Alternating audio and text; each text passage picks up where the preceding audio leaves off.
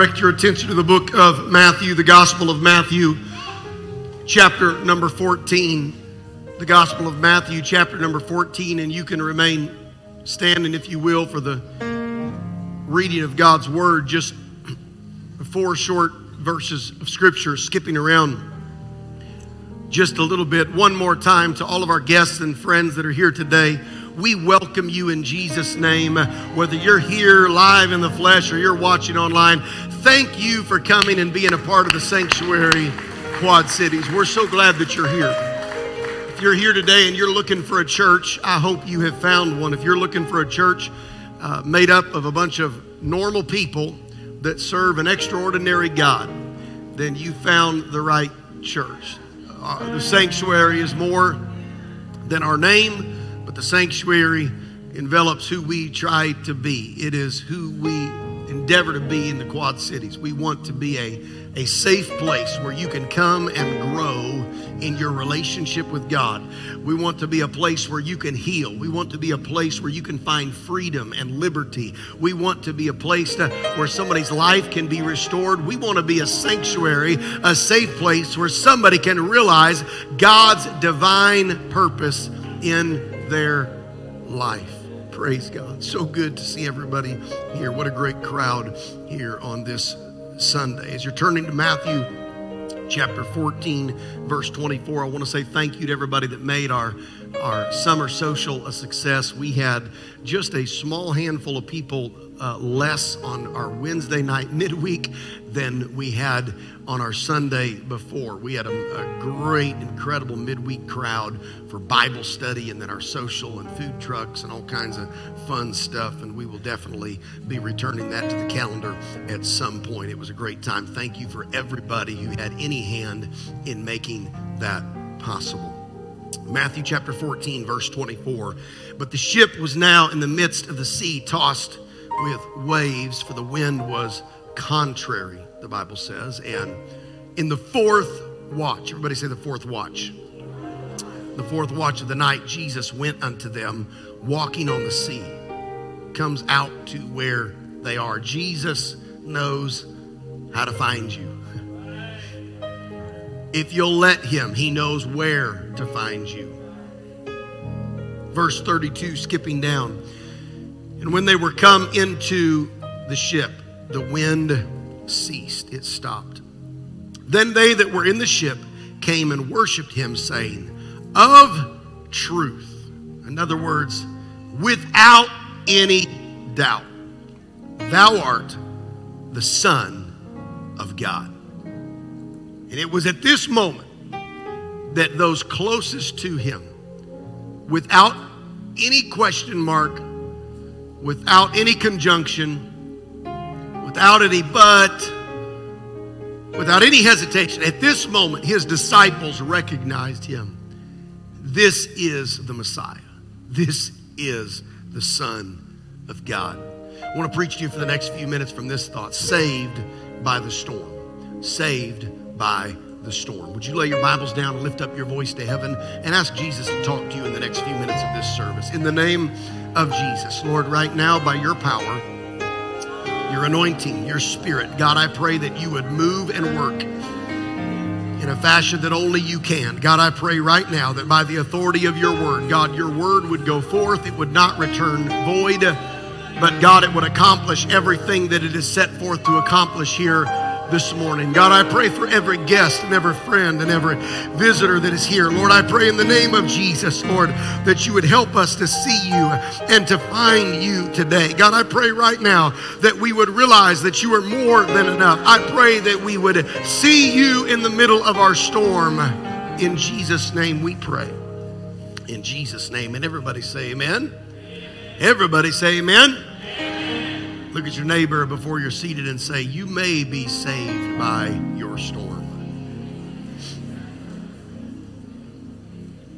And you can be seated in Jesus' name.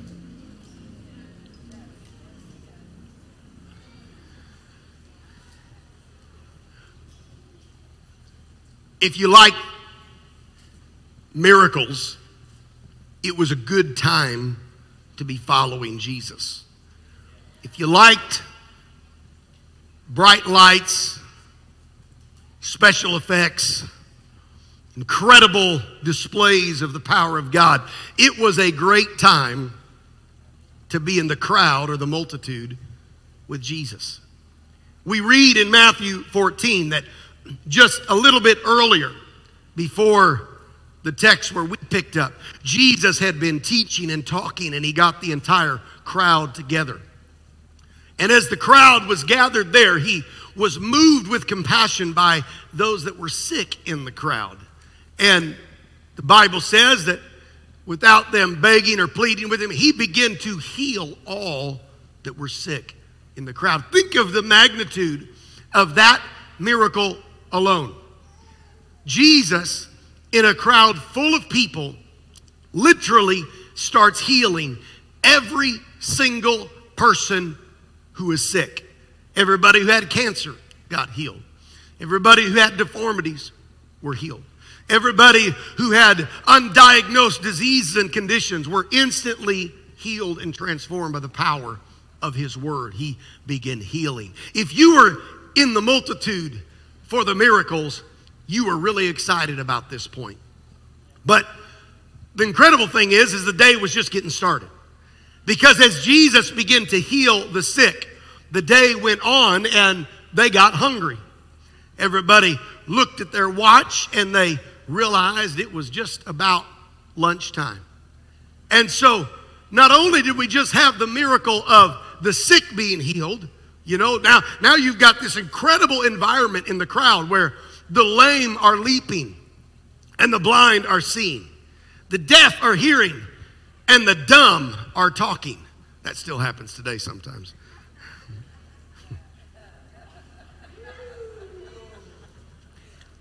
Hopefully, not at this particular moment. they, they, they just get amped up from that miracle, and all of a sudden, they need food. And so, this incredible miracle transpires with the loaves and the fishes, where Jesus starts taking the loaves and the fish of the little lad and, and he breaks them and bless them. And literally, the disciples have fish and, and bread in their hands. And as Jesus is breaking it, they are literally watching it multiply right before their eyes. Think about this miracle. Already, hundreds, at least hundreds of people by estimates of this multitude that would have been following Jesus by Matthew chapter 14. Hundreds of people, at least, had just been healed in a moment. Now, they're watching fish and bread multiply. I'd like to see fish multiply when I'm doing this sometimes, but uh, I don't need it to multiply when I'm doing this. But, but the fish is multiplying and the bread is multiplying. It's, it's a all you can eat fish and chips buffet for everybody. I mean, that sounds like a good lunch, right? It, it's, it's, it's multiplying and, and they're eating it. They're, they're, they're consuming it. And, and the disciples and everybody watching this incredible miracle. If you liked miracles, it was a great time to be following Jesus.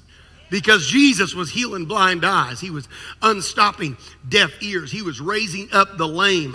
And now he's feeding everybody with just a couple of loaves and fishes. Everything seems to be going great. You read at the beginning of, of Matthew chapter 14, and, and you can read the comparative accounts in the Gospels as well in Mark chapter 6 and in Luke chapter 9 uh, and in John chapter 6 as well. The comparative accounts uh, in the Synoptic Gospels where this miracle is told from the perspective of each one of these disciples and followers uh, of Jesus. All of these miracles, but then all at once it seems like Jesus completely shifts gears. He's, I mean, it's miracles for everybody. I mean, he's making it rain miracles. I mean, it's, it's everybody gets fish, everybody gets bread, everybody gets healed, everybody, it's, it's for everybody, right? And then all of a sudden there's this hard shift. And Jesus, in one moment, tells the crowd to get out of there. He sends the crowd home. He says, Get home. He sends the crowd one direction, and he sends his disciples an entirely different direction. He, he tells the disciples, in fact, he constrains the disciples, the Bible says. He constrains them. In other words, he convinced them, he, he coerced them to get into the ship. He said, Get out of my hair, get out of the way, and he sends the crowd home.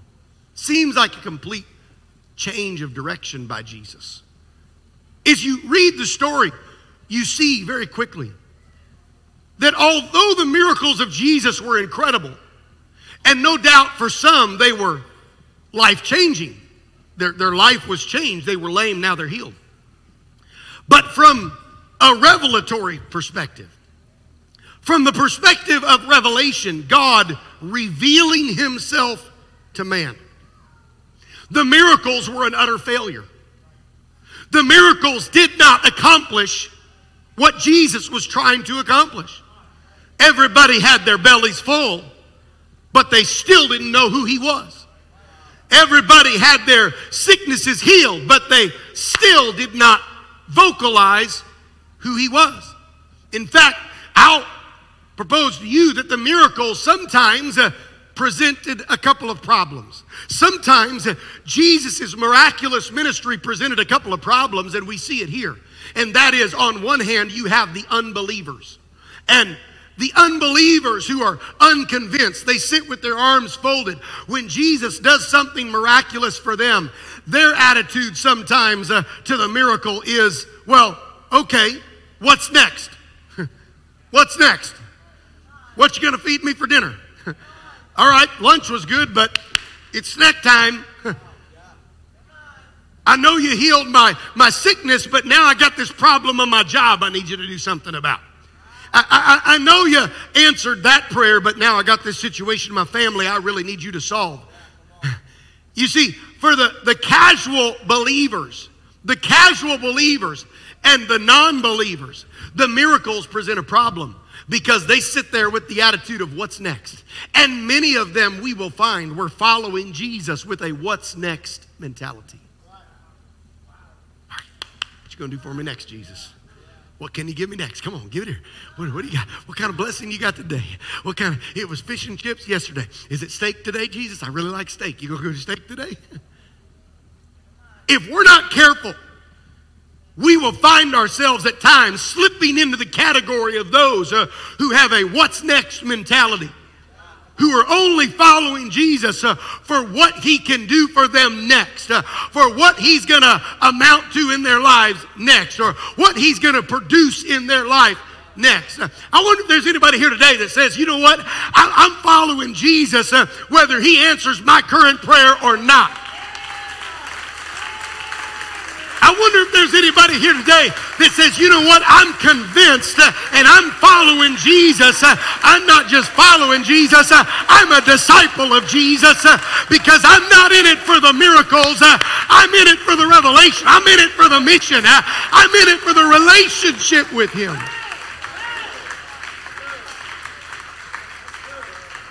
There, there are others in the crowd, sometimes the believers, sometimes the people like us. We, we struggle with a, a not, not what's next, but sometimes our struggle is so what?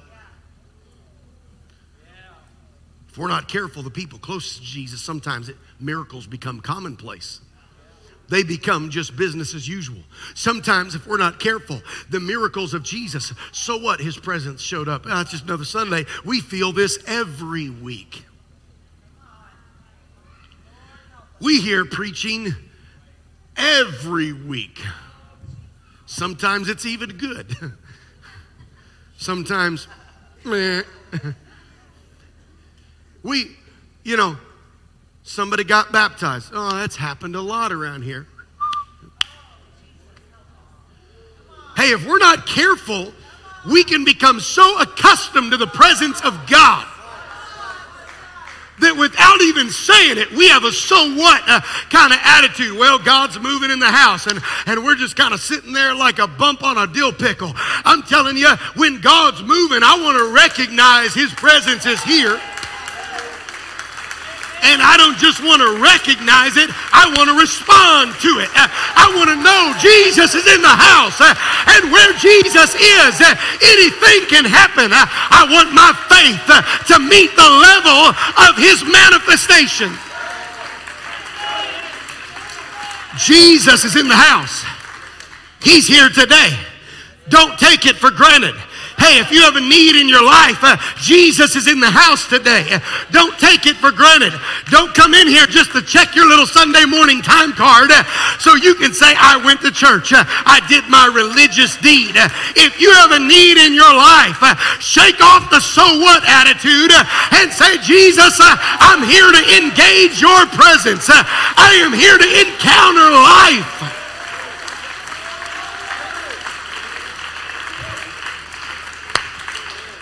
So Jesus sends them away. He sends the crowd away. He says, Get out of here. Get out of here. I'll come back to that in a minute. But but see, the crowd, the multitude, they were gathered around. They weren't really disciples. There's a big difference uh, between a follower of Jesus and a disciple of Jesus. There's a massive difference between a follower of Christ and a disciple of Christ. A follower of Christ uh, is just kicking the tires at church, uh, just kind of looking for the next big thing. Oh, what are they going to do next? Eh, it's all right. It's a pretty good church. I've seen better models. Followers of Jesus, they're going to be around when it's good, they're gone when it's not. Followers of Jesus uh, are going to be around when He's making it rain miracles, uh, but when it comes time to sacrifice, I think I got a cold that morning. In advance, I got a headache that day. When it comes time to really give up themselves, when it comes time to take up their cross, when it comes time to, to no longer be an entertained, uh, uh, uh, an entertained spectator, but it becomes time to be an involved participator, then, then the followers fade away. But a disciple of Jesus uh, is someone who says, I am with you until the end of the earth. Uh, and not only am I with you, uh, but I want to reflect your character in my life. Uh, and not only do I want to reflect it in my life, but a true disciple is a disciple maker. Uh, it means that I am helping somebody else uh, become what Christ wants them to be. The, the, the, multitude goes one way, the disciples go the other way. And the Bible lets us know right here in Matthew chapter 14 and in Mark chapter 6 and in Luke chapter 9 and in John chapter 6, uh, the Bible lets us know that he sends these two crowds two different directions. And he sends the disciples into the boat. And as sun is setting, the picture painted in the Gospels is that a storm kicks up on the water. They're in a boat in the middle of a storm. Real easy question. Jesus sent them in the boat, right? Did Jesus not know there was going to be a storm?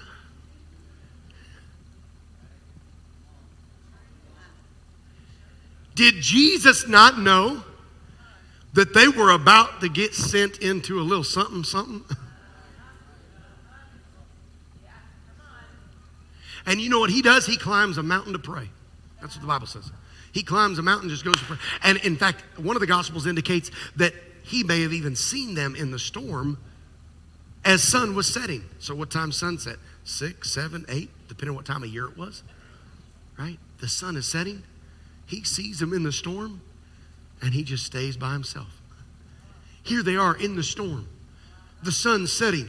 They're fighting against the wind and the waves. They're, they're trying to row, but they can't row. They can't get anywhere. The sails, the, the ship is being battered. I mean, you can just imagine a stormy sea, and you can imagine lightning crashing down and claps of thunder. And the sun is setting, and Jesus is content to keep his distance.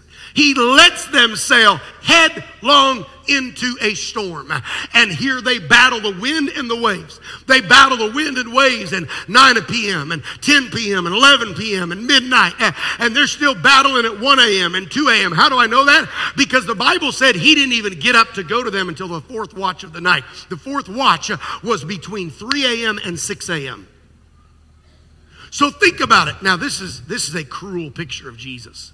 I mean, this picture of Jesus doesn't predict, uh, uh, depict nicely on like a, you know a candle or on a picture. Like this is cruel Jesus.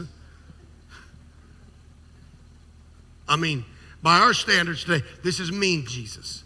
This is naughty Jesus. Jesus is sitting in the mountain, just taking his time. And here they are. Why didn't he go at first? I don't know. Maybe they were frustrated. There's a difference between frustration and desperation.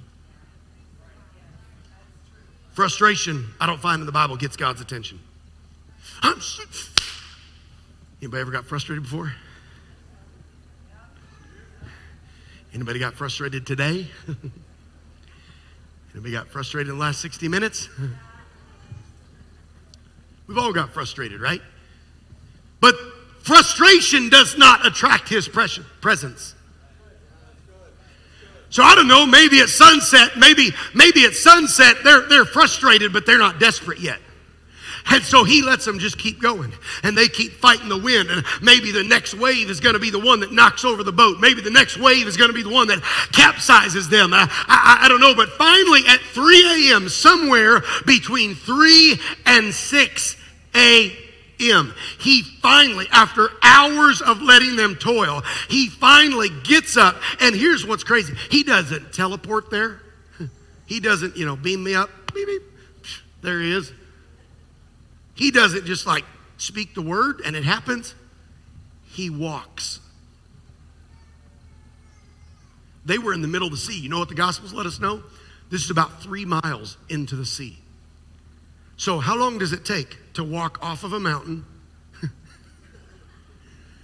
and down the seashore and out into the sea?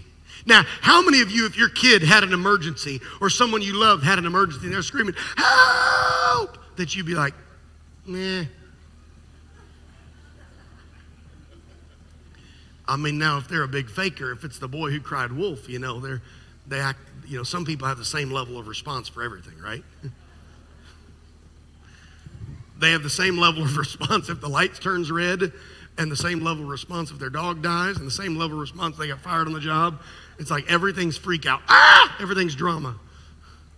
That was that was just bonus. Sorry. It's good to measure your responses according to the situation, by the way. Jesus is just walking out, I mean, just kind of taking a leisurely stroll across the top of the sea to get out to where they are. Three miles. How long does it take to walk three miles? I don't know. I know how long it takes to run a mile, well, from high school, but uh, a few years, a few decades ago. Um, but he walks out to where they are, just walks. Now, here's what's crazy. You can read it in Matthew and you can read it in all the synoptic gospels. He comes out, and the Bible says, as he comes out to where they are, he gets to where they are, and, and one gospel writer says, he would have passed them by. Here they are about to die. They're worried that the next wave is going to turn them over. And the Bible says he would have walked right past them. You know what that lets me know? Is that God is not in the business uh, of running up to you and jumping up in your lap uh, and shaking you by the cheeks. Uh, God will simply present you with an opportunity of His presence.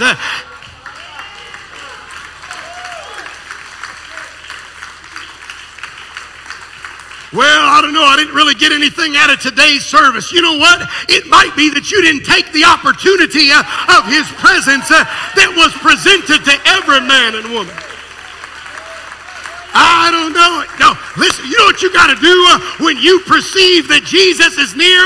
The Bible says they cried out. Uh, and when you cry out to Him, uh, you attract the sovereign presence and power of God. I wish somebody would lift up their voice right now and just begin to call upon Him in the name of Jesus.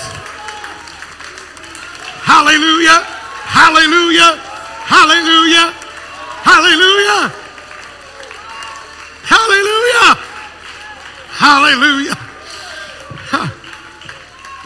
Jesus had already escaped the crowd. He had already got away from the crowd. Now he's isolated the few of his disciples. Uh, the crowd doesn't get it. The crowd doesn't understand. In fact, in the book, uh, it says that they were in the book of John. Uh, I believe they were about to make him king. He had to escape uh, because they were about to make him king. They wanted him to overthrow the Roman government. They could not understand the concept of a suffering Savior. They could not understand that there was going to be victory come through pain. They had no context yet for the cross. And so he says, I'm going to teach you something by sending you into something. I'm going to teach you something that the miracles don't teach you. I'm going to teach you something that the fish and chips buffet didn't teach you. I'm going to teach you something that all the sick being healed didn't teach you. I'm going to send you into some storms. I'm going to send you into some tough times. I'm going to let you sail into something that you don't know how to get out of. And I'm going to let you get to the point of desperation where all you can do is cry out to me. And they did. And Jesus walks by them. And you know his first words to them? This is comical almost. They're literally about to die. And you know what Jesus says? Be of good cheer. Don't be afraid. Can you imagine walking into somebody who's on their deathbed? The doctor says they have hours, if not minutes, to live. And you walk in, hey, cheer up. Don't be afraid. I mean, how insensitive would that be? Come on, cheer up. Put a smile on your face. That's essentially what Jesus is doing here. They're about to die. They're in full desperate panic mode. And he says, Cheer up. What's the deal with that? What's the deal with that? I'll tell you what the deal with that is. The deal with that is uh, before he's going to do anything about the wind and the waves uh, and the storm, uh, he wants you to fully recognize his presence uh, within the storm. The reason he sends them into the storm is because he wants them to know that even in the middle of the storm, I am still God. I am still able to speak to the elements. I am still able to calm the wind and the waves. I am still the Bible says in Mark chapter 6, in Mark's account of the gospel, it says they did not understand because of the loaves and fishes. In other words, there was a lack of understanding. I thank God for every miracle. I thank God for every provision. I thank God for every answered prayer when God shows up and does something miraculous for me. But I'm here to preach to somebody that it may not be the miracle that saves you. I'm preaching to somebody that you may be saved by the storm. You may not be the chips uh, buffet that saves you, uh, but you may be saved by the storm uh, that God's allowed you to sail into. Uh. It may not be the sickness in your body that He heals uh, that saves you. Uh. Oh, but God says that I can send them into a storm, if I can allow them some opposition, if I can allow them to go through some troubled times, then they're going to recognize that I am God. Then they're going to see that I am able not only only to multiply, not only to heal,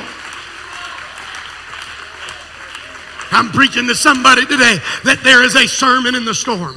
There is a sermon in the storm. And the sermon of the storm preaches to you today. And it says, I want you to see me, God, in your storm. You see, if all you're worried about is the circumstances of the storm, you may get frustrated. You may give up. You may throw in the towel. You may commit spiritual suicide and jump overboard. But the purpose of the storm is God wants you to see His his presence uh, in the details uh, of your storm. God wants you to recognize Him. Monday comes another set of waves, and Tuesday comes another set of waves. Am I preaching to anybody today? And Wednesday uh, comes another howling of the wind, uh, and God's saying, I want you to see me in the wind, uh, and I want you to see me in the waves, uh, and I want you to look for my presence in the middle of the rain, and in the sound of the thunder. I want you to hear my voice, and in the flash of lightning, I want you to see that I am the light, I am the way and the light. Oh, somebody ought to give him praise right now. I feel the Holy Ghost in this place. Uh, come on, somebody ought to lift up your voice and you ought to give him praise right now in the name of Jesus. Uh, in the name of Jesus.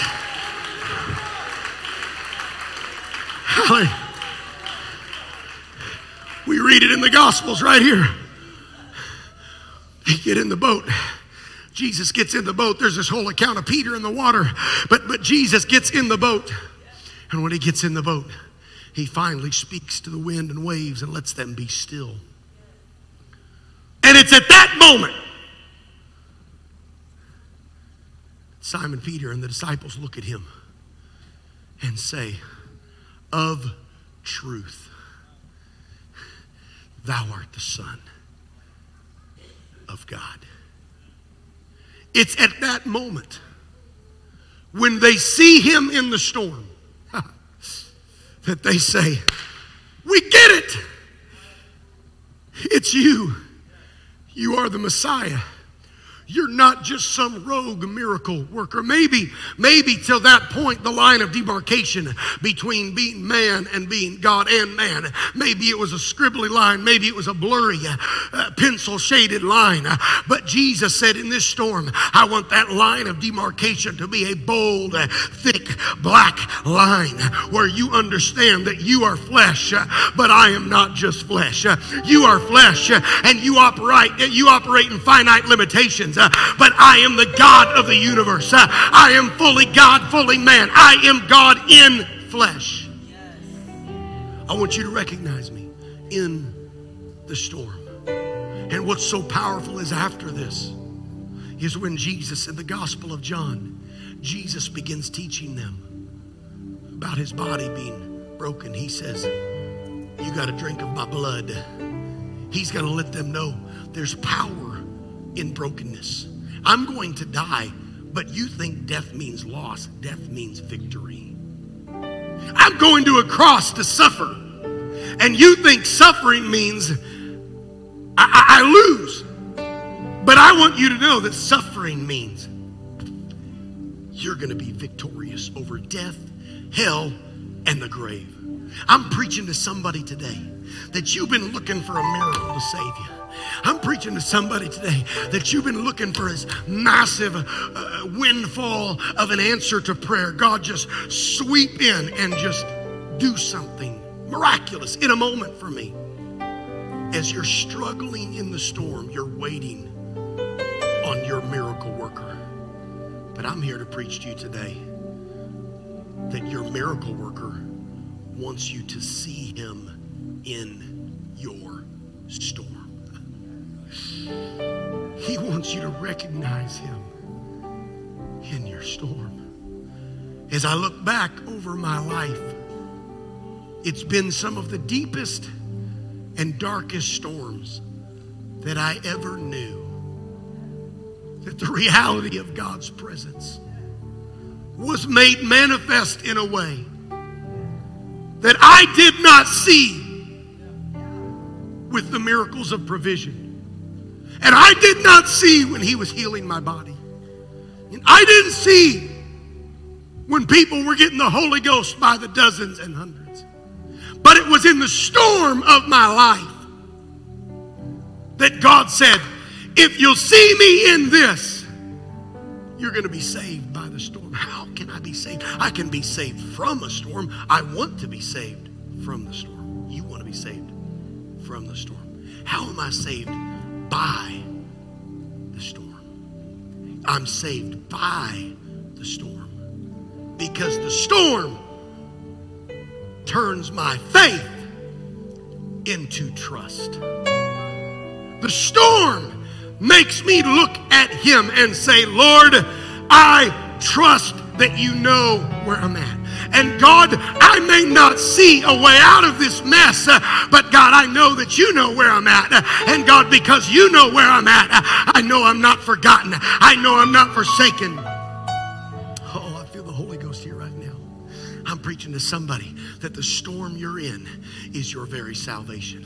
I'm preaching to somebody that the storm you're in can be your very saving. I'm preaching to somebody here this morning that the struggle you're in, I'm not telling you, I'm not making judgment in your life whether God sent the storm. There are some people here that God, in fact, sent a storm into your life. And the thing that you're praying against is the thing that God gave you. But there are others in this room that you're in a storm due to somebody's stupid decisions. You're in a storm because of somebody's mistakes. You're in a storm because of somebody's sin. You're in a storm because of somebody's shortcoming. God doesn't cause man to sin. God doesn't make you sin. God doesn't create the brokenness. But you know what the power of redemption preaches today? The power of redemption preaches a sermon in the storm that says, I can redeem you in your storm. I can take you out of your storm and I can give you new life. And so our faith, our faith at its most elementary level, our faith, when you first come to God, our faith, if you, if you think of the analogy of a house, Brother Burl Ewing used to use this analogy in his preaching. If you think of the analogy of a house, faith, when we first come to God with simple belief and confession of God, simple faith is like the ground floor of the house, it's the entry level. Oh, but there's so much more than just professing, I have confidence in God. I give my belief to God. You see, as you climb the stairs of that house, you go into the next floor. And the next floor is where you get convicted by your faith. That it is not just a, a simple Sunday or an only belief, but it is a deep conviction. A, a conviction that says, I am persuaded that this is God and He is real and He is in my life. I am persuaded that He has a plan for my life. I am persuaded that He is with me. I am persuaded that He has not forsaken me. As you climb the stairs of that house uh, of faith, uh, as your faith begins to and continues uh, to develop, you go from just simple belief to complete persuasion, where you say, There is nothing that is going to separate me from God. I am convinced that whatever storm comes my way, I'm staying. I'm sticking it out. But you see, the attic of a house not everybody goes in the attic. You may walk in a group to the first and second floor, but you don't typically take a group in the attic. It's a little darker up there. It's a little scary in the attic. The attic is usually where you go alone. The attic is called trust. A little scary in the attic. But oh, the treasures you'll find in that attic. Oh, the treasures you'll find when you get to a place that you cannot see as well, but you say, Lord, I trust you with this storm. God, I trust you with the circumstances of my life. God, I trust you with every detail of my existence. God, my trust and my confidence is in you. I wish somebody lift up their voice right now all across this room. Come on, I wish somebody'd even stand to their feet and just begin to say, Lord, my trust is in you.